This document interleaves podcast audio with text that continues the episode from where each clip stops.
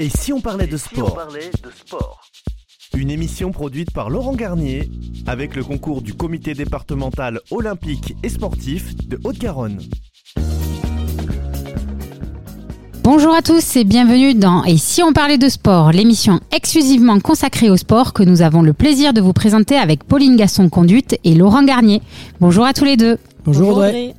Nos invités, Clément Adam, conseil technique national haltérophilie musculation, et Leilou Lauré, athlète moins de 20 ans catégorie 49-55 kg, quatrième des derniers championnats de France, et David Bossian, président Ligue Occitanie d'haltérophilie, que nous entendrons par téléphone de Riyad en Arabie Saoudite.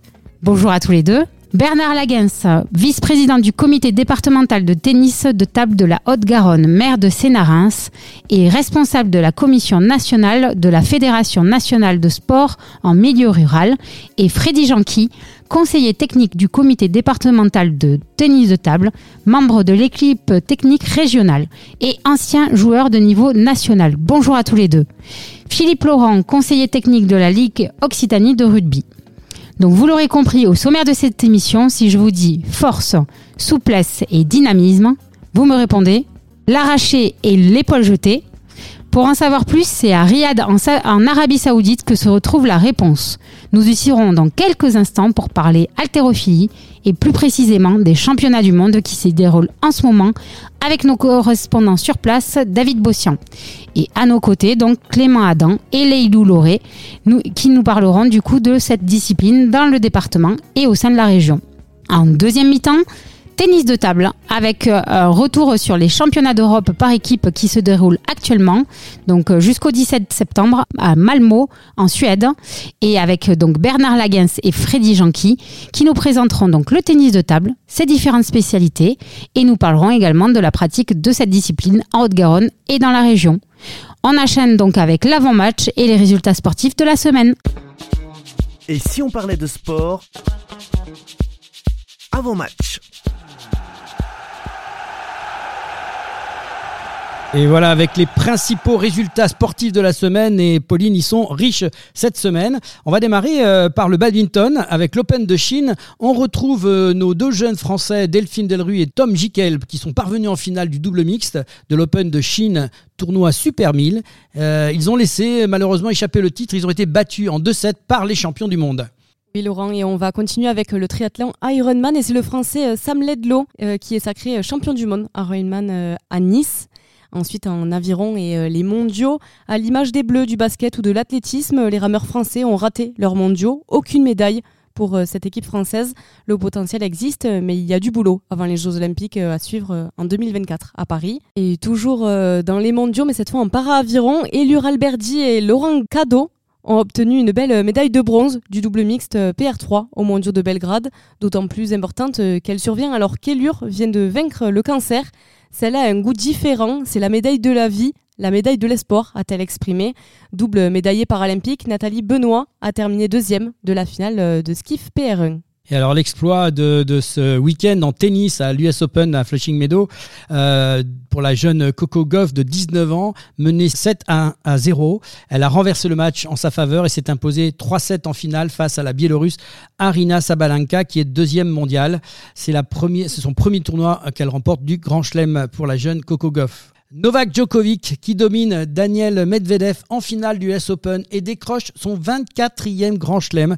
Personne n'a jamais fait mieux. Une superbe performance de ce joueur euh, emblématique qui est euh, aujourd'hui euh, numéro 1 mondial à nouveau, à 36 ans. En MotoGP, le Grand Prix de Saint-Marin, l'Espagnol Georges Martin avec Pramac a connu un week-end parfait. Après la pole position et la course sprint, il a remporté le Grand Prix de Saint-Marin sur le circuit de Misano. Joan Zarco et Fabio Quartararo, eux, ont terminé respectivement 10e et 13e de cette course.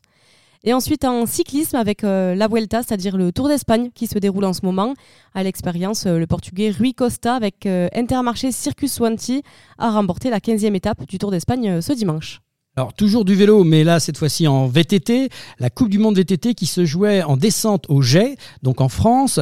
À domicile, les Français Marine Cabirou chez les dames et Benoît Coulange ont remporté la Coupe du Monde VTT ce samedi, leur première victoire de la saison, le troisième chez les garçons, Loris Vierger, troisième. En Coupe du Monde toujours VTT, mais là cette fois-ci en cross-country, euh, le doublé pour Victor euh, Corezzi.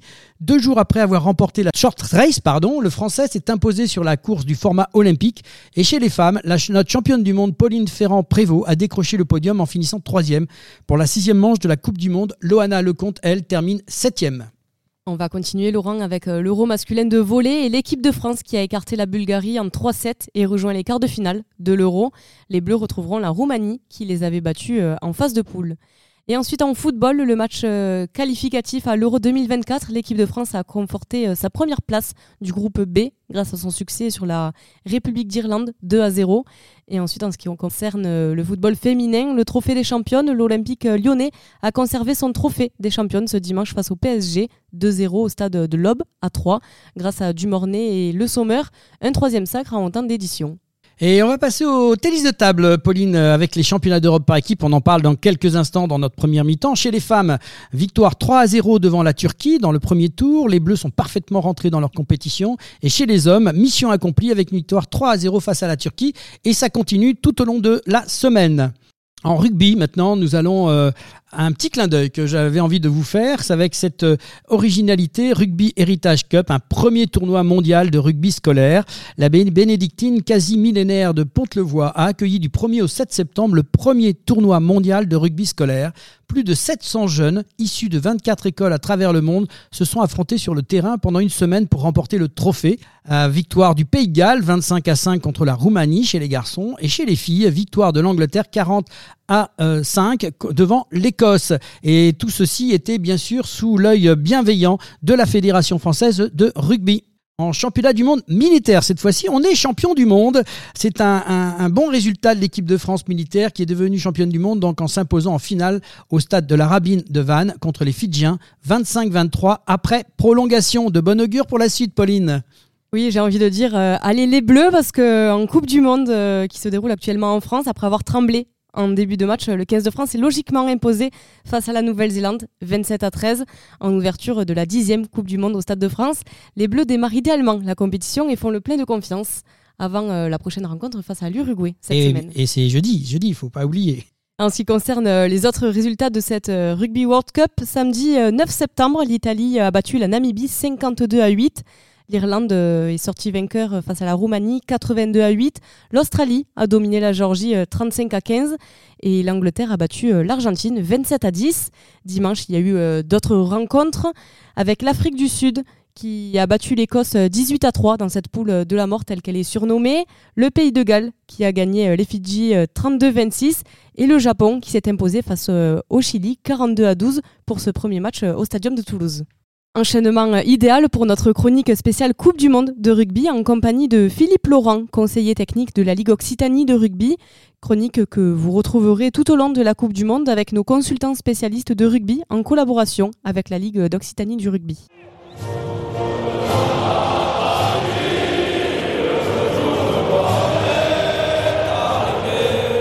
Chronique spéciale Coupe du Monde de rugby.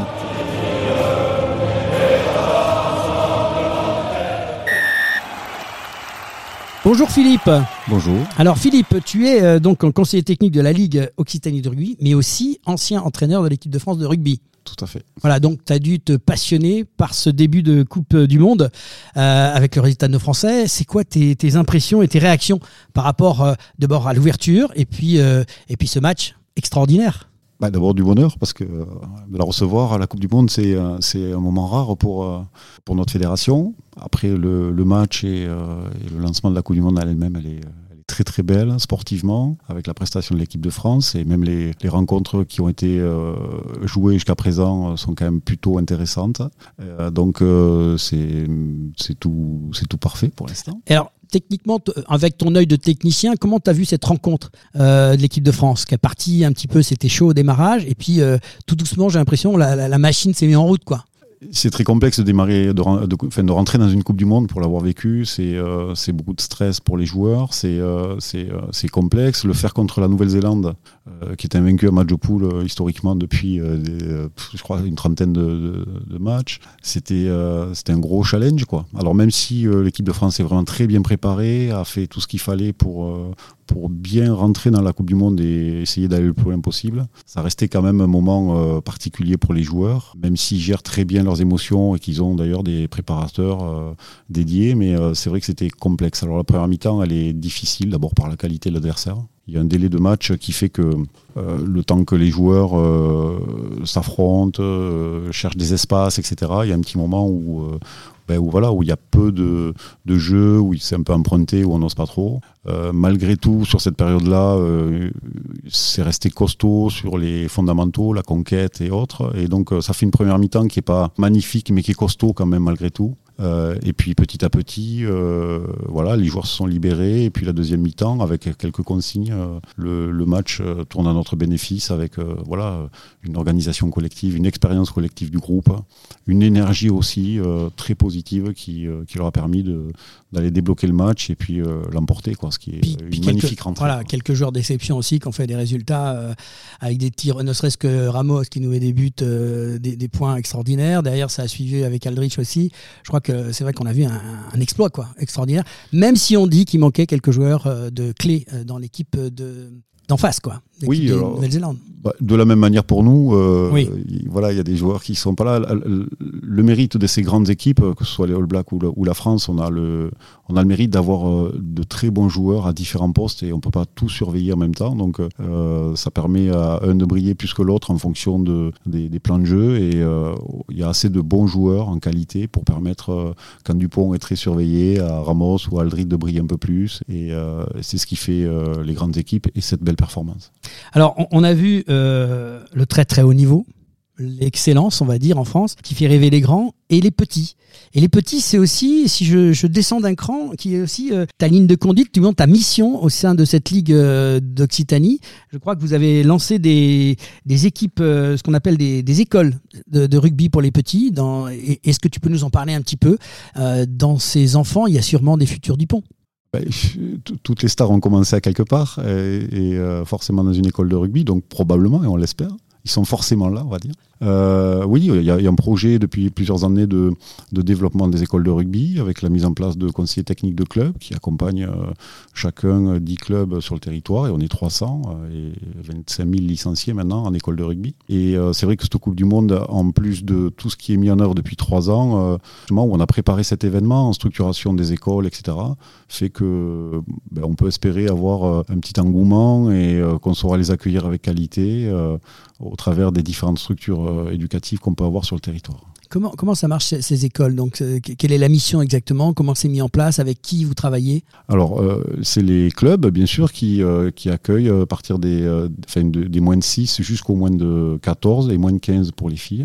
Euh, et donc, euh, on a une offre de pratique qui est assez diversifiée, avec du jeu à toucher, du jeu au contact, et puis du rugby éducatif, euh, qu'on pourrait appeler ressemblant à celui des grands, bien sûr, mais qui est aménagé, qui nous permet d'accueillir tous les publics. Et quand je dis tous les publics, c'est en âge, c'est en morphotype, en, en caractéristiques athlétiques et, et, même mentales, puisqu'on a des, la possibilité d'accueillir des enfants aussi en, en, difficulté. Notre pratique, elle, est, elle fait de, comment, comment vous exprimez ça la différence fait performance en fait. Euh, et donc on a besoin de, justement de, tous les enfants pour faire de belles équipes. Et donc euh, les clubs, les, unités de proximité, qui sont des petites structures euh, éducatives sur des milieux ruraux ou qui ont juste peut-être deux, trois catégories. Et, donc on a une offre qui est flexible et assez diversifiée aujourd'hui pour augmenter notre accueil et que ce soit une réussite, l'héritage de cette Coupe du Monde notamment. Dernière petite question, si on veut faire partie de ces écoles, si on a des enfants et qu'on veut les faire entrer, où est-ce qu'on s'adresse? Comment ça se passe? Alors, ben, il suffit de prendre contact avec le, club le plus proche. Si on ne le connaît pas, on, appelle le comité départemental de son, euh, ben, département. Euh, et là, il vous fléchera vers l'école de rugby qui est la plus euh, proche de votre lieu d'habitation ou de vos aspirations, puisqu'elles elles peuvent avoir des, caractéristiques un petit peu différentes. Et, donc, voilà, il y a, y, a, un maillage du territoire aujourd'hui qui est quand même assez grand en rugby. Voilà. Donc, souhaitez simplement qu'on on conclue cette euh, belle Coupe du Monde avec un beau titre et vous serez le plus heureux du monde. Ah, clairement. Philippe, merci en tout cas, Philippe, d'être passé nous voir pour cette euh, première chronique euh, de la Coupe du Monde de rugby. on va pousser derrière l'équipe de France avec vous tous et avec toute votre équipe. Encore merci à la Ligue de rugby d'Occitanie de nous permettre de monter, de créer cette petite chronique que l'on va maintenant retrouver dans toutes les émissions tout au long de la Coupe du Monde de rugby. Philippe, à très bientôt et merci. Merci à vous. Et si on parlait de sport Première mi-temps. Et voilà, donc on enchaîne avec cette première mi-temps et nos invités euh, Clément Aidan et Lélou Yorem. Mais tout de suite de Riyad en Arabie Saoudite, David Bossian, président de la Ligue Occitanie d'haltérophilie, qui nous donne ses impressions sur les championnats du monde qui ont débuté le 2 septembre. David Bossian, président de la Ligue d'Occitanie d'haltérophilie, bonjour. Euh, David, tu es en direct de Riyad en Arabie Saoudite et tu es sur les championnats du monde euh. Alors comment ça se passe là-bas? Quelle est l'ambiance? Et comment vont nos petits Français? Alors l'ambiance, elle est euh, une ambiance très très tendue puisque c'est la une des dernières possibilités. Les places sont très chères pour se qualifier pour euh, Paris 2024. C'est une des dernières possibilités. Donc euh, on est sur euh, plus pratiquement 1000 athlètes présents pour cette manifestation, ah avec des catégories de poids qui sont très recherché puisque sur euh, un championnat du monde, normalement, nous sommes sur 10 catégories hommes, 10 catégories femmes, et il n'y a que 5 catégories qui sont olympiques aussi bien chez les hommes que chez les femmes. Donc, euh, la plupart des athlètes euh, sont soit montés, soit descendus pour entrer dans les catégories éligibles sur les Jeux olympiques. Eh Donc, on a des, des catégories très chargées avec un niveau qui est, qui est à son, à son paroxysme donc, euh, on est face à des barres dans les catégories éligibles qui sont euh, d'un niveau, euh, je pense même supérieur à ce que l'on rencontrera aux Jeux Olympiques, puisque tous les tous les athlètes veulent veulent faire le maximum pour se classer parmi les 10 places à prendre pour chaque plateau olympique. Et alors nous, on a, on a des petites chances quand même, dis-nous par rapport aux Français et Françaises présents là-bas? Alors, au niveau des Français, nous avons donc euh, Romain Imanouchen qui va débuter euh, son plateau euh, à 19h, heure locale, ce soir. Donc, lui va chercher à un quota chez les moins de 89 kilos. Et chez les femmes, on devrait avoir donc Marie Ségué chez les 71 kilos bon, malheureusement, là, aujourd'hui, elle est, elle vient juste d'avoir un problème au genou. Donc, euh, elle, elle devrait déclarer forfait. Voilà. Ah, Mais euh, ce qui est important, c'est qu'elle va se peser, puisque pour être éligible, il faut avoir fait quatre compétitions, avoir participé à quatre compétitions euh, antérieures à la date des Jeux Olympiques pour pouvoir euh, prétendre au quota olympique. Donc, elle va quand même pouvoir se peser et ça sera compté comme une participation.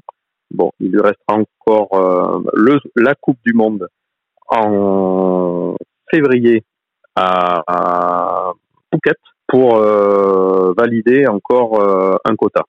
Voilà. Donc c'est une compétition là, ça va se dérouler sur toute la semaine, ça se termine dimanche prochain?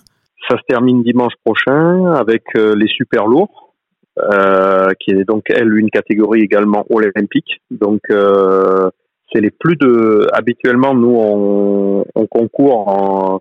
C'est les plus de 109 kilos, mais là, le quota olympique a, exigé que ce soit les plus de 102 kilos. Donc, évidemment, il n'y aura que les super lourds. Euh, un athlète qui fait 102 kilos, euh, il ne va pas faire des perfs d'un athlète en plus de 109, puisque les plus de 109, la plupart font, font 150 kilos minimum de poids de corps. Donc, euh, ça monte même jusqu'à 180 kilos pour la star euh, géorgienne actuellement. Donc euh, les, les, les 102, euh, à mon avis, il n'y en aura pas beaucoup de qualifiés pour les Jeux Olympiques. En tout cas, merci pour toutes ces, infos. On va, on va parler un peu plus technique tout à l'heure avec euh, euh, sur le plateau. On aura Clément Adam et, et la jeune euh, Leilou Loré qui, qui vient nous, nous voir aussi tout à l'heure. Donc, on va lui poser aussi des, des questions sur, euh, sur un peu ce, ce qu'est l'haltérophilie. Euh, on, on, sera content de t'accueillir à l'occasion au retour. Si, si tu veux venir faire un petit tour sur le plateau pour nous parler de ton expérience, on sera avec grand plaisir qu'on t'accueillera. On, on, va te souhaiter, merci d'avoir pris du temps pour, ici on parlait de sport, on va te souhaiter un, un bon championnat du monde et, et on va croiser les doigts pour nos Français qui récupèrent un maximum de quotas. Et puis euh, un grand, comme on dit dans le jargon, un grand merde pour les Jeux Olympiques en préparation. Merci. Lou, bonjour. Et merci de venir dans cette euh, émission. Et si on parlait de sport, euh, on a les championnats du monde en ce moment. Euh, je pense que tu les suis quand même un petit peu. Oui, un petit voilà. peu, Euh, une première réaction par rapport à, à ces championnats du monde qui débutent. euh, T'aimerais peut-être être là-bas déjà, toi? Ah oui, j'aimerais bien les voir en vrai, ouais. Surtout que certains lives sont payants, donc euh, on peut pas tout voir. C'est beaucoup de comptes rendus. Alors, tu as un peu une impression de ce qui se passe là-bas? Tu as pu des contacts avec des, des, des collègues là-bas ou des, des sportifs ou sportives que tu connais sur place? Euh, oui, il y en a que je connais de, de vue, j'ai vu un petit peu leurs résultats, euh, et globalement, c'est assez satisfaisant. Beaucoup de records personnels. Et donc, c'est une préparation, euh, je crois qu'il m'a expliqué qu'il y avait des points marqués pour les Jeux Olympiques? Oui.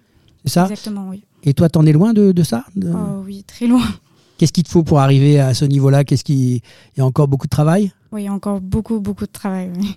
Alors, euh, il y a beaucoup de travail, mais euh, tu es quand même une athlète de moins de 20 ans, donc catégorie 49-55 kilos, et tu as fini quand même quatrième euh, des derniers championnats de France. Oui. Donc, c'est- quand même une belle performance. Oui, ça va.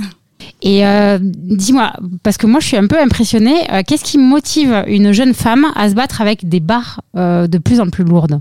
Ben, c'est vraiment le dépassement de soi et se voir s'améliorer en fait au fil du temps, euh, voir ses barres euh, augmenter euh, petit à petit avec le travail et l'acharnement en fait. Et qu'est-ce qui t'a donné envie à l'origine de te lancer dans la haltérophilie Parce que c'est quand même, euh, enfin, pour moi, c'est Arnold Schwarzenegger, euh, c'est euh, quand même, voilà, c'est pas pareil. Ben, j'ai découvert ça par hasard et c'est vraiment la curiosité en fait qui m'a amené là-bas et après j'ai testé une première compétition et j'ai continué. je suis tombée amoureuse du sport en fait. Addict d'un coup. C'est ça. Ok. Et euh, que- que- quel conseil tu pourrais donner justement à des, euh, à des jeunes femmes qui aimeraient euh, bah, tester ça euh, Parce que, bon, alors, on n'a que le son, on n'a pas l'image, mais je peux confirmer que Leilou ne ressemble pas à Arnold Schwarzenegger, parce que c'est vrai que je pense que les, les femmes ont peur aussi de ça, de trop se développer. Quels seraient, voilà, quels seraient les conseils que tu pourrais leur donner? Quels seraient un petit peu les, les, voilà, les conseils, tout simplement? Ben, de pas avoir peur, qu'il faut oser, que avec l'haltérophilie, on va pas devenir euh, un gros camionneur, euh, que c'est vraiment euh, tout en proportionnalité et, c'est super pour en tout point de vue. Bon, ben ça c'est cool. Clément, en quelques mots, est-ce que tu peux nous faire une présentation justement de l'haltérophilie, de ces différentes disciplines? Je sais que pour certaines personnes, c'est principalement de la muscu. Donc justement, qu'est-ce que voilà, est-ce que tu peux nous en dire un peu plus? Bah déjà, merci pour l'invitation, merci de nous recevoir. Donc, on a deux disciplines, l'haltérophilie et la musculation, qui peuvent se pratiquer toutes les deux en hum, compétition. L'haltérophilie, euh, c'est une discipline qui est olympique. Donc, euh, on a deux mouvements, l'arraché et l'épaule jetée, comme vous les avez cités. L'arraché, c'est amener une barre qui est au sol au-dessus de la tête en une seule étape. Et à l'épaule jetée, on va l'amener d'abord sur les épaules. Et ensuite, on va devoir l'amener au-dessus de la tête. Ok. Et donc la partie musculation, il y a d'autres, il y a des compétitions aussi, il y a d'autres pratiques, c'est ça? Oui, c'est ça. Alors, au niveau de la musculation, on a un circuit compétitif en France euh, où on a des qualifications qui se font dans chaque région et puis ensuite on a une finale nationale. Ok. Et dans la, comment est organisée du coup l'haltérophilie dans le département ou dans la région? Alors, dans le département et la région, on a des clubs qui sont euh, un peu sur tout le territoire, sur les différents points. On a en tout sur l'Occitanie 17 clubs et on a environ euh, 6000 euh, licenciés en compétition en France. Pardon, on a donc 2500 licenciés en Occitanie. On a à peu près 40% de féminines. Donc euh, ça, c'est aussi Ah ouais. pour ça qu'on on amène Lilou ici pour venir témoigner. C'est qu'on a quand même beaucoup de féminines euh, dans la fédération, malgré les préjugés qu'on peut avoir. Alors, je- j'atteste, hein, elle n'a pas un gabarit de camionneur, ça je peux vous le dire. C'est ça. Donc je rassure les jeunes femmes qui écoutent, ça pose pas un problème. La jeune femme qu'on a en face de nous, voilà, elle est bien proportionnée, et- et- elle est très bien, elle a le sourire, et c'est pas du tout une camionneuse. Donc euh, voilà. J'ai pas peur de ses bras, ça va. Voilà. Fait. Et puis, euh, ce qu'elle n'a pas mentionné, c'est qu'on est une discipline à catégorie de poids. Donc, il y en a vraiment pour tous les gabarits. Et euh, c'est une discipline aussi qui euh, est souvent confondue avec le culturisme. Vous avez cité Arnold Schwarzenegger, Ah ouais. mais du coup, euh, Ah, mauvaise pioche. et, euh, je- euh, voilà, c'est Voilà, c'est c'est- souvent ça, c'est moi. une discipline qui a trait à la musculation et au poids, mais qui est quand même complètement différente. On n'a pas du tout la même logique d'entraînement. Nous, on va travailler la force et la vitesse et la souplesse pour pouvoir passer sous la barre euh, et se mettre en position pour la lever au-dessus de la tête. On ne travaille pas du tout les muscles de la même façon. On revient juste parce que là, on, parle un peu dans l'abstrait. On parlait de barre et on parle de, poids. Moi, j'aimerais que vous m'expliquiez parce qu'il y a des poids de différents. Comment ça se passe? C'est différents ronds. On les voit tous un peu à la télévision pour ceux qui sont un, peu néophytes. C'est des, poids tous pareils. Il y a des différents. Comment ça se passe? Parce qu'on les enfile à chaque fois. Enfin, chaque fois qu'on voit la télé, c'est toujours des trucs énormes et tout. Et comment ça se passe? Vous choisissez au fur et à mesure comment vous montez? Techniquement, comment ça marche? Alors on a du matériel qui est différent déjà pour les hommes et pour les femmes. Pour les femmes, on a une barre qui fait 15 kg et qui fait 2 mètres de long. Donc la barre toute seule C'est ça, la barre toute seule. Et pour les hommes, on a une barre qui fait 20 kg et qui fait 2 mètres 20 de long. D'accord. Ensuite, on va la charger avec des disques qui font 45 euh, cm de diamètre. Et on va charger toujours les plus lourds vers l'intérieur et les moins lourds vers l'extérieur avec un code couleur. Donc les rouges que vous voyez le plus à la télé, ils font 25 kg. C'est les ah plus lourds qu'on utilise. Et ensuite, on a 20 kg en bleu, 15 kilos en jaune, 10 euh, kilos en vert. Alors, les, loups, c'est quoi la règle? Vous mettez à chaque fois du 25 kilos ou comment vous travaillez pour monter en puissance? Parce que j'imagine que si on vous met 5 euh, trucs de 25 kilos, ça ne doit pas marcher, ça. Non, effectivement. Bah, en fait, on a toute une préparation avant la compétition. Ouais. On va choisir nos barres de départ, etc. C'est généralement des barres qu'on maîtrise approximativement. Et, euh, après, on monte en fonction de l'athlète, s'il est capable d'enchaîner avec plus 3 kilos ou plus 5 kilos. Et vous, faites quoi d'habitude euh, Plus 3, j'aime bien. plus 3. Et donc, discrète, c'est quoi la, maxi pour vous en ce moment Alors, 58 euh, à l'arraché et 70 à l'épaule jetée. Ah, ah, Audrey, c'est pas mal, hein Eh ben allez, c'est bon, tu peux me jeter. Bon, euh, impressionnant. Voilà, ça m'a scotché. Voilà, c'est important d'avoir ces petits détails parce que on voit des choses, mais on ne sait pas. Et en fait, là, maintenant, on a des, poids et c'est important de se dire rouge 25 sera plus facile de calculer quand on voit ces trucs énormes. Euh, souvent, chez les Chinois ou c'est les pays de l'Est, on les voit porter des trucs. La barre, elle fléchit, euh, on comprend pas trop. Et donc, merci de ces explications. Je crois que c'était important. Et, du coup, toi aussi, Clément, quels seraient les conseils que tu pourrais donner aux personnes qui souhaiteraient pratiquer l'haltérophilie dans le département ou dans les régions je leur conseillerais déjà de pas hésiter à aller à des initiations, faire des cours de découverte dans les associations qu'on peut avoir. Euh, vraiment, c'est une discipline qui permet de travailler le corps entier, qui va pas forcément faire prendre de volume musculaire, euh, qui ne va pas rendre euh, difforme pour certains. Ensuite euh, des animations. Là, par exemple, le 16 septembre, à l'occasion des Journées du patrimoine, au Crêpes de Toulouse, on va avoir euh, le pôle France euh, relève olympique qui va mettre à disposition ses athlètes pour faire des démonstrations et pour faire des animations, des initiations. Il y aura par exemple un atelier aussi de posture pour apprendre à bien porter son sac à dos, par exemple. c'est bien, ça, elle a besoin de savoir. J'aurais dû l'avoir avant de partir. Merci, c'est une bonne, bonne remarque. Euh, justement, la question pour les parents qui peuvent s'interroger sur les problèmes alors, éventuels hein, qui, peut y avoir avec les articulations. Quand on soulève avec les genoux, avec les, euh, à quoi on peut répondre pour les rassurer par rapport à ça? Alors la réponse la plus simple, c'est que les consensus scientifiques les plus récents tendent à montrer que le travail avec charge additionnelle, même chez les enfants, il va renforcer les articulations, renforcer les, tendons, les ligaments, permettre euh, au corps de se développer en étant plus fort et justement à prévenir des blessures qui arriveraient plus tard. Alors bien sûr, tout ça, il faut le faire avec un encadrement qui est qualifié et le faire euh, très progressivement. Avec une bonne préparation donc. C'est ça. Donc en fait, on peut suivre le parcours de Lilou et c'est bon quoi. Bien sûr. Et puis, ce que je vais préciser aussi pour euh, rassurer les parents, c'est qu'au niveau des jeunes, on ne pratique pas l'haltérophilie comme on l'a fait pour les adultes. On va commencer avec des barres d'initiation qui sont beaucoup plus légères. On va commencer même euh, au début avec des bâtons, euh, des manches à balai, tout simplement, apprendre le geste. Et après, une fois qu'on a appris la technique et qu'elle est valide, qu'on voit que le jeune arrive à faire la pratique en sécurité, là, on va commencer à mettre des charges. Et donc, du coup, à partir de quel âge on peut, les enfants peuvent commencer? Alors la catégorie la plus jeune qui peut faire des compétitions, ça va être les moins de 13 ans, mais ça va être des compétitions où on a une limite, on ne peut pas monter en charge trop, on a 2 kilos maximum entre deux tentatives. Et ensuite, après, à partir de, des moins de 15 ans, on a des compétitions qui ressemblent un peu plus à ce que font les adultes. Ok. Donc pour retrouver euh, tous les renseignements, le site internet oui, donc on est sur euh, occitanieffhm.fr, on a tout le calendrier avec les compétitions et les animations. Et donc rendez-vous donc euh, samedi 16, c'est ça? C'est ça, samedi 16 au Crêpes, au de, Toulouse. de Toulouse pour l'initiation et pour le port de sac à dos et de sac tout court. Merci à tous les trois, on va dire, pardon, pour vos analyses et vos témoignages. Et en tout cas, ben, bonne continuation euh, pour le développement de l'haltérophilie dans la région. Vous êtes les bienvenus quand vous voulez. Et puis, ben, Leilou, on va te suivre. Et en tout cas, on t'encourage. Bravo déjà pour ces premières performances et de tout cœur avec toi aussi dans ta pratique. Merci. Place maintenant à la chronique Sport et Entreprendre avec Laurent Garnier, dirigeant de l'entreprise LG Consultant, au micro de Pauline Gaston-Conduite. Et si on parlait de sport La chronique.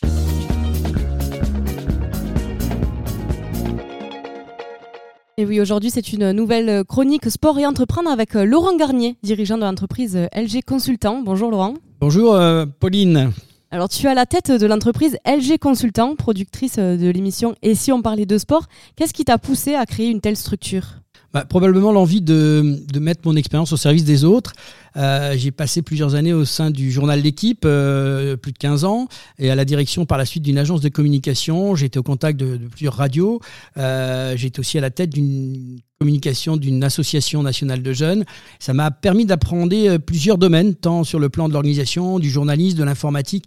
Euh, de la communication, du marketing, du développement et de l'événementiel. Tous ces secteurs d'activité que j'ai pu euh, euh, faire et, apprendre tout au long de mes années. Avec le recul, j'ai appris que rien n'est facile et il faut en permanence se battre positivement à l'image d'un sportif.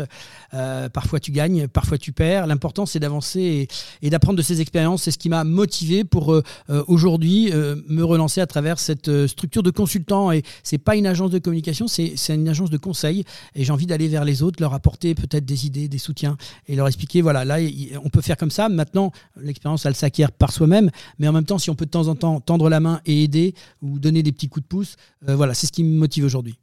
Et justement, euh, l'émission Et si on parlait de sport, c'est une création originale, un concept innovateur. Pourquoi euh, s'être lancé dans une telle aventure? Bah, peu simplement parce que j'en avais envie, que c'était euh, probablement le, bon moment. Euh, c'est aussi l'objet de, de, belles planètes qui s'alignent, de belles rencontres qui font qu'on se dit ça y est, on y va. La Coupe du Monde de rugby, les Jeux Olympiques en France, je me suis dit il faut faire quelque chose avec ce sport. Euh, la première porte à laquelle j'ai frappé, bah, elle s'est ouverte en grand. Ça a été le déclic. J'avais un projet, il fallait des personnes qui y croient et qui me fassent confiance. Brigitte Linder, présidente du comité départemental olympique et sportif de Haute-Garonne, a été une de ces personnes et je l'en remercie aujourd'hui. Euh, grâce à, une petite équipe de passionnés euh, qui, qui, ont réussi à, avec qui on a réussi à réaliser 14 émissions d'une heure et, et, accueilli 28 sports différents, près de 60 personnalités, de dirigeants sportifs. Euh, L'émission, aujourd'hui, elle existe, elle a son audience qui augmente à chaque édition. Nous avons fait le pari de nous intéresser à tous les sports du bas en haut de la pyramide.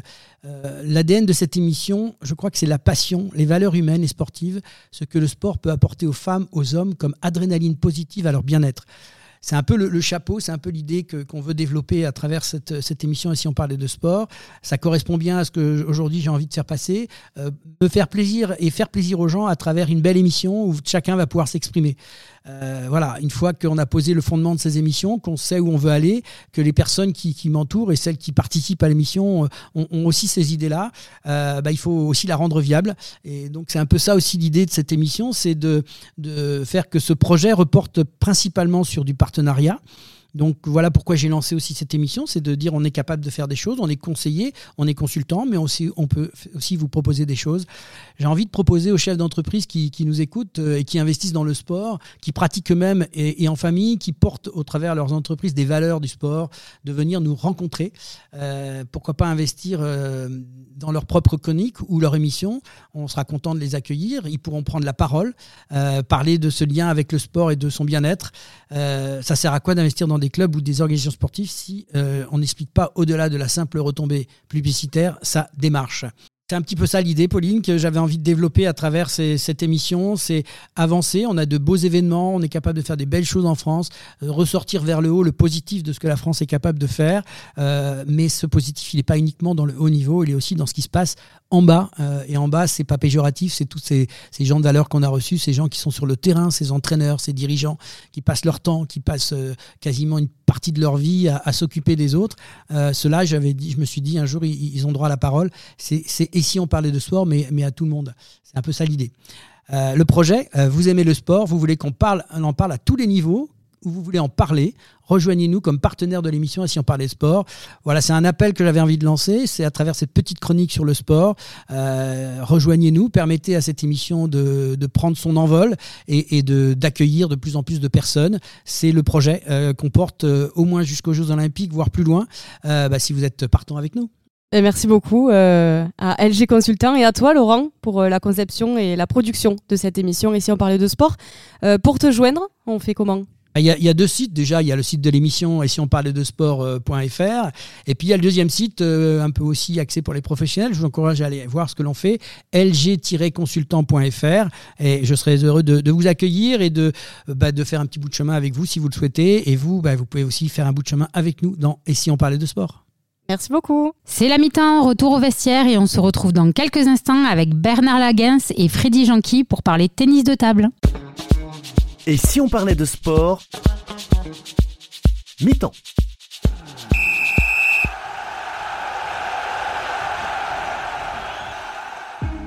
Passionné de sport, vous souhaitez participer à son développement sur le territoire de la Haute-Garonne Alors ne cherchez plus.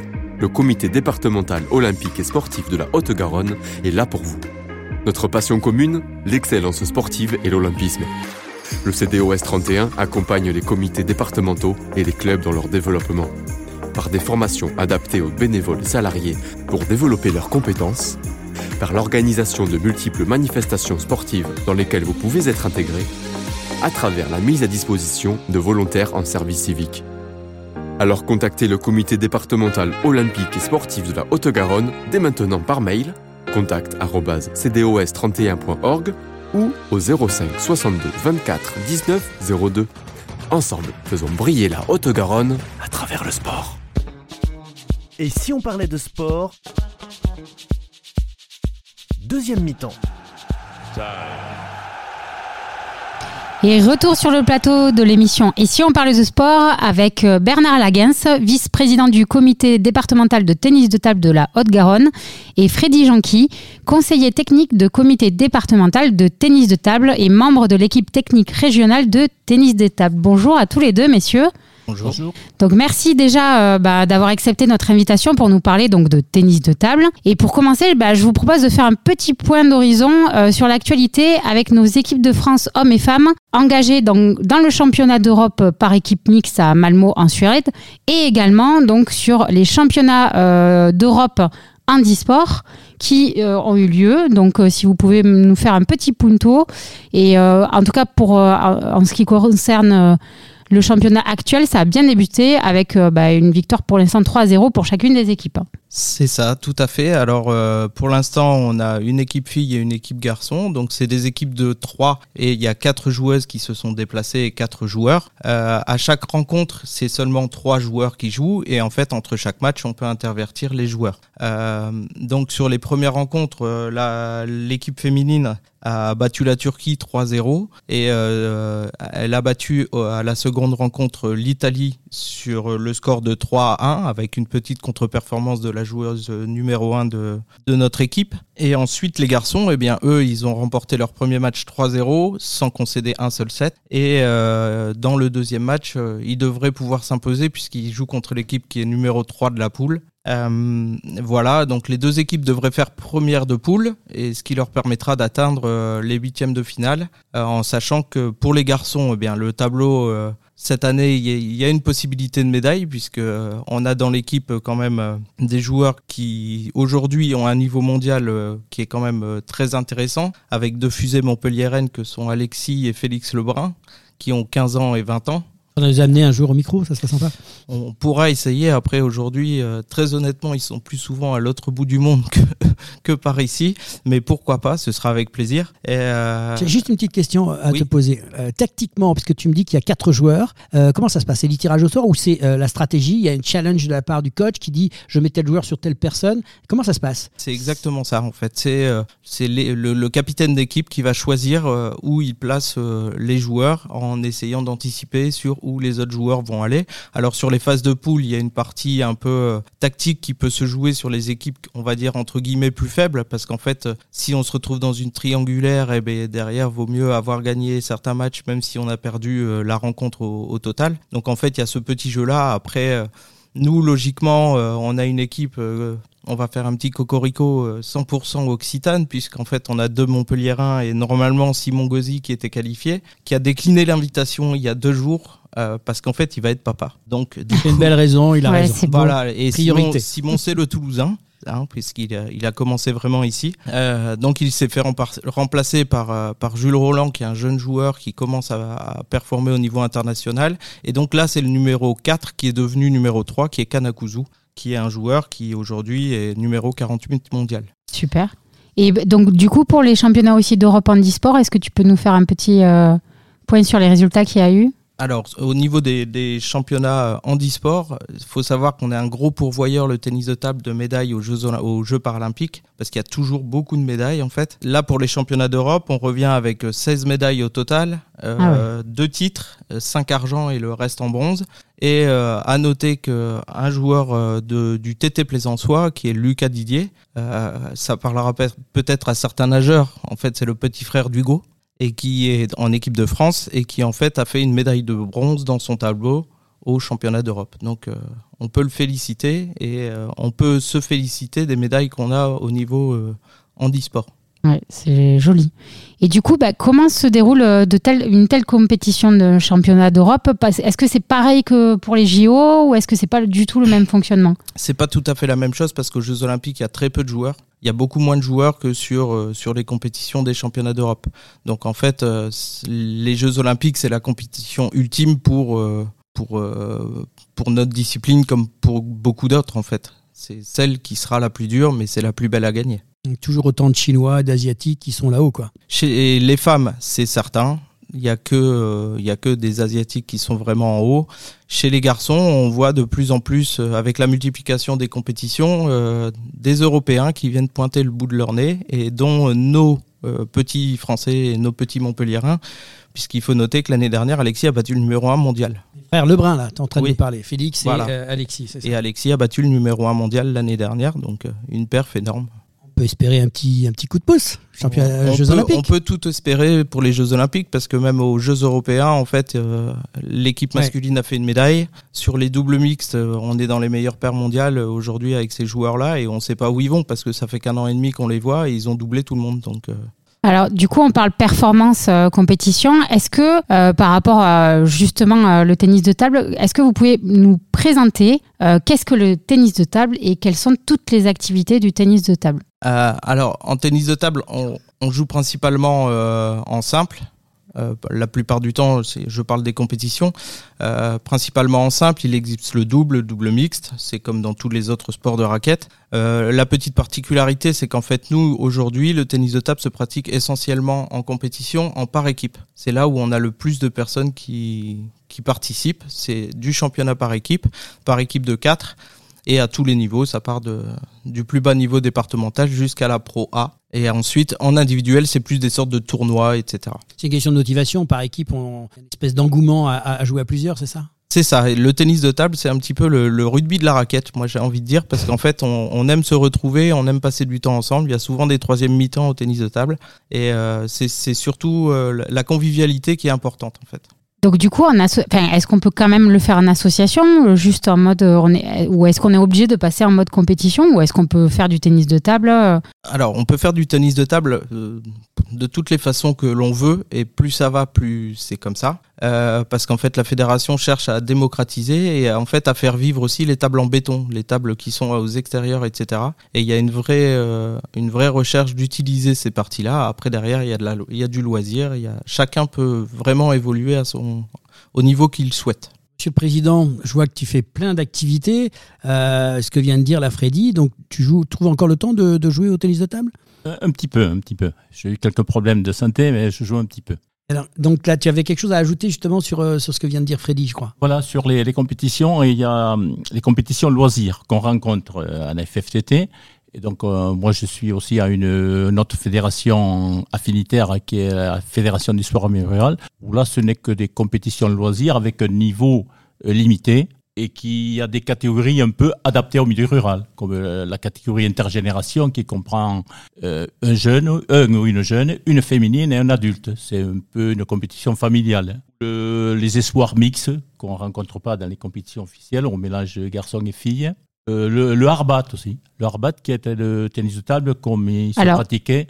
Qu'est-ce que alors là ça y est moi dès que c'est technique il faut je, je mets ah alerte pour nos auditeurs qu'est-ce que le harbat? Le c'est le tennis de table qui se pratiquait il y a plus de 50 ans avec les raquettes à picot.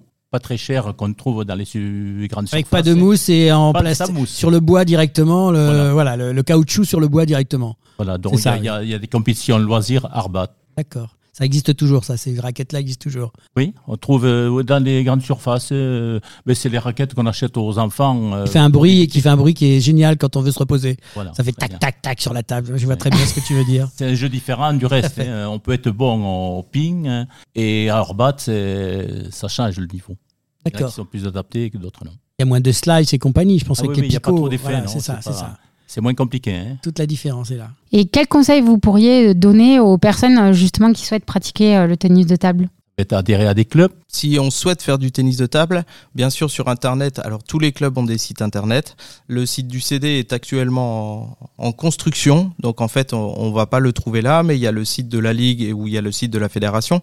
Et, euh, et en fait, euh, il faut pas hésiter à venir pousser la porte des, clubs. Dans, tous les clubs, on peut faire des séances d'essai, etc.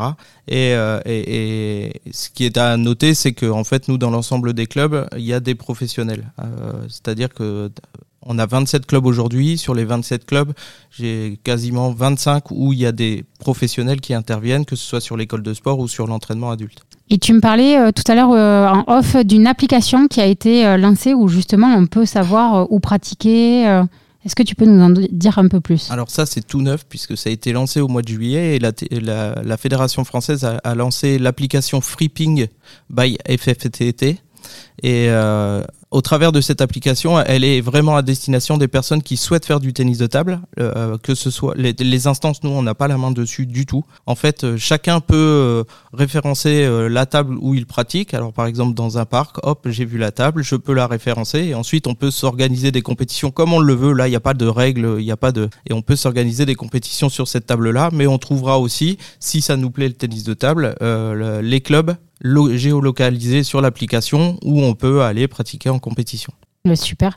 Donc toi, Freddy, tu cumules aussi plusieurs missions sur le plan pro. Euh, quelles sont les grandes lignes, euh, les grands axes de développement du tennis de table dans le département ou dans la région? Alors aujourd'hui, euh, les grands axes, ça va être euh, principalement ceux de, développés par la Fédération française euh, au travers de, de partenaires qu'on essaye de développer, par exemple l'UCEP, le sport en milieu scolaire, euh, l'UNSS bientôt, je l'espère, euh, le sport en entreprise, parce qu'en fait, on a des, des nouvelles pratiques qui sont proposées, comme le hardbat, il y a le TTX, alors pareil, Alors ça, c'est pareil, ouais. c'est quelque chose d'un peu spécial avec des règles qui seront un peu différentes.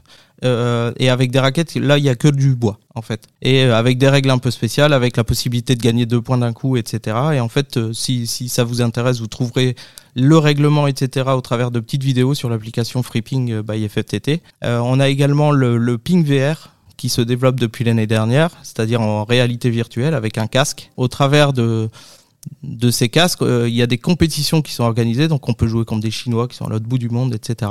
Et euh, c'est une nouvelle pratique. Il y a des championnats de France maintenant, et en fait, le tennis de table a été un des premiers sports olympiques à participer aux Jeux olympiques de la réalité virtuelle.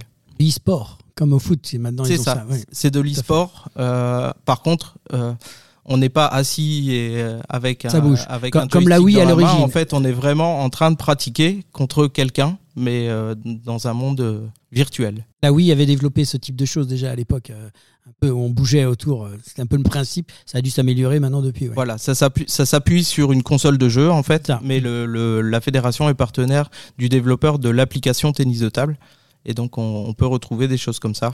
Super. Et euh, est-ce qu'il y a des journées d'initiation ou est-ce que vous faites des, choses un petit peu euh, comme tout à l'heure, l'haltérophilie nous disait on fait la journée du patrimoine. Est-ce que vous avez des, je sais pas moi, des portes ouvertes ou des. euh, Alors dans, Président, il veut pas trop parler. Hein C'est technique, il connaît bien, il connaît bien tous les calendriers. tout- Vous pouvez retrouver euh, l'ensemble des clubs sur les forums des associations, parce que tous les clubs euh, en fait sont présents sur les forums des associations. Si jamais il y en a pas sur votre commune, n'hésitez pas à regarder sur les communes à côté. Euh, et ensuite, tous les clubs font des portes ouvertes, comme je le disais tout à l'heure. En fait, on peut aller voir une fois qu'on a trouvé le club, on peut aller voir. Il y a des séances d'essai, on vous explique tout, et euh, c'est des professionnels qui sont présents. Donc, euh, en, en- début d'année, il faut pas hésiter. Super. Un dernier mot, Monsieur le Président. Qu'est-ce qui t'a donné envie de continuer justement euh, depuis des années à t'investir à fond dans le tennis de table? ben, Et qu'est-ce qui t'éclate dans le tennis de table? Oui, l'encadrement, s'occuper des, des jeunes. Peut-être on on n'a pas parlé du tennis de table au féminin, mais on peut parler des dirigeants au féminin parce qu'il y a pas mal de dirigeants et de clubs donc, qui ont une euh, présidente. Donc, je passe à l'Occitanie où la présidente est Marion Veil de la SPTT. La présidente du CD31, euh, c'est une dame, c'est Diane Broyer. Et dans plusieurs clubs, les, les sont présidés par euh, des filles, des féminines. Ok, ça c'est une devait en bonne venir aujourd'hui avec une jeune et qui n'a pas pu venir à cause de l'école, mais Ça sera l'occasion de revenir nous voir, il n'y a pas de problème. Et toi, du coup, qu'est-ce qui t'a éclaté alors? Euh, Qu'est-ce qui, qui- qu'est-ce qui te passionne à faire de- le tennis de table depuis des années comme ça? Euh, qui- surtout d'accompagner les jeunes. J'ai tout le temps accompagné des, des jeunes. Je, je fais du bénévolat de tennis de table. Je suis à la Fédération du sport mondial depuis la création, c'est-à-dire les années début des années 80. Et c'était pour euh, s'occuper des jeunes. C'était pas moi personnellement. C'était pour encadrer tout le temps des jeunes. Et notamment, moi, je suis dans un club où il y a eu beaucoup de féminines. Et des féminines qui maintenant sont adultes, que j'ai eues lorsqu'elles étaient jeunes, et leurs filles euh, jouent au tennis de table. C'est c'est la suite. Super, donc euh, bah, que vous soyez une fille ou un garçon, que vous aimez euh, taper la raquette, c'est parti. Donc euh, Freeping by FFTT, c'est ça. Et après, euh, bah, vous pouvez retrouver euh, donc euh, le comité, la Ligue Occitanie du tennis de table, toutes les infos. En tout cas, bah, merci à tous les deux pour ces échanges et pour vos analyses des championnats d'Europe. Une bonne continuation pour le développement du tennis de table. Et euh, bah, comme, euh, comme pour tout le monde, vous êtes vraiment les bienvenus quand vous voulez euh, dans l'émission. Et alors attendons, maintenant vous allez passer sur le grill parce que c'est la prolongation avec Audrey. Et les quiz. Et si on parlait de sport? La prolongation. Et donc on retrouve Clément, Leilou, Bernard et Freddy pour notre prolongation autour d'un quiz. Donc pour euh, les amateurs, est-ce que vous le connaissez ou pas le fonctionnement de notre super quiz? Non. Alors, je vous explique. hein. Donc, Clément et Leilou, vous allez, vous allez avoir un quiz du coup sur le tennis de table. Donc, si vous avez été bien euh, attentif, ça va être facile. Et du coup, Bernard et Freddy, vous aurez forcément un quiz sur l'haltérophilie. Vous êtes prêts? On est prêt Oui. alors, on va commencer par l'haltérophilie. Donc, euh, Bernard et Freddy. Euh, comment appelle-t-on la technique de base pour travailler les biceps? Alors, il y a plusieurs réponses. Les tractions, le soulevé de terre, le curl ou les pompes Les tractions. Alors, après, si je me trompe, vous me corrigez. Mais normalement, non, c'est le curl. Oui, c'est ça. Super. Deuxième question. Quels muscles principaux sont-ils sollicités lorsque l'on fait justement des pompes? Les dorsaux, les pectoraux, les abdominaux ou les biceps? Taureau et abdominaux? C'est les pectoraux en premier. C'est ça? Vous confirmez tous les deux? Oui, oui, c'est ça. Super. Dernière question. En plus, j'ai parlé de lui. À quelle nationalité appartient, enfin, quelle, euh, de quelle nationalité euh, est Arnold Schwarzenegger? Autrichien, polonais, hongrois ou belge? Autrichien. Bravo. Bravo, messieurs. Deux points à zéro. Enfin, deux points pour vous. Donc, c'est parti. Leilou et Clément, vous êtes prêts? Oui. Comment appelle-t-on un pratiquant de tennis de table? Un tennisman de table, un pongiste ou un chinois? Euh, un pongiste Ah, Bravo, bonne réponse. Bah, c'est pas moi qui ai choisi les quiz, hein. je tiens quand même à préciser, je trouve mes questions dans des vrais quiz sur internet. hein. Quelle est l'auteur d'une quelle est la hauteur pardon d'une table? 76 cm, 76,25 cm ou 76,75 cm 76. Bravo. La largeur de la table. Alors après, moi, j'ai eu les calculs. hein. 1m52 de large, longueur 2m74 et hauteur du filet 15,25 cm. Et tu, tu confirmes Bon, ben c'est très précis. Troisième question. Combien faut-il de points pour gagner un set? Sauf si on réussit à avoir deux points d'écart. hein. OK? 11 points, 15 points ou 21 points? 11 points. Bravo Laïlou. Bon, ben c'est une victoire pour l'haltérophilie. Trois, trois réponses à, à deux. Merci en tout cas à tous les quatre. C'était euh, ben, un bon moment de quiz. Et si on parlait de sport Fin du match.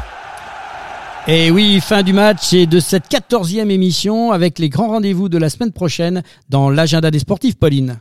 Et oui, en ce qui concerne l'agenda sportif de la semaine, jusqu'au 16 septembre, il y a l'Euro euh, masculin de voler en Italie, Macédoine du Nord, euh, Bulgarie et Israël. Jusqu'au 17 septembre, il y a du cyclisme toujours avec la Vuelta, le Tour d'Espagne. Un sport qui change un peu, vous pouvez retrouver les championnats du monde de pétanque individuelle, doublette féminin et masculin, la doublette mixte, la triplette masculin et le tir de précision jusqu'au 17 septembre à Cotonou, au Bénin. Toujours jusqu'au 17 septembre a lieu les championnats du monde d'haltérophilie en Arabie Saoudite dont on a parler aujourd'hui dans l'émission. Jusqu'au 28 octobre, il y a aussi euh, la Coupe du Monde de rugby en France avec euh, ce jeudi 14 septembre une rencontre entre le 15 de France et l'Uruguay pour ce deuxième euh, match de poule.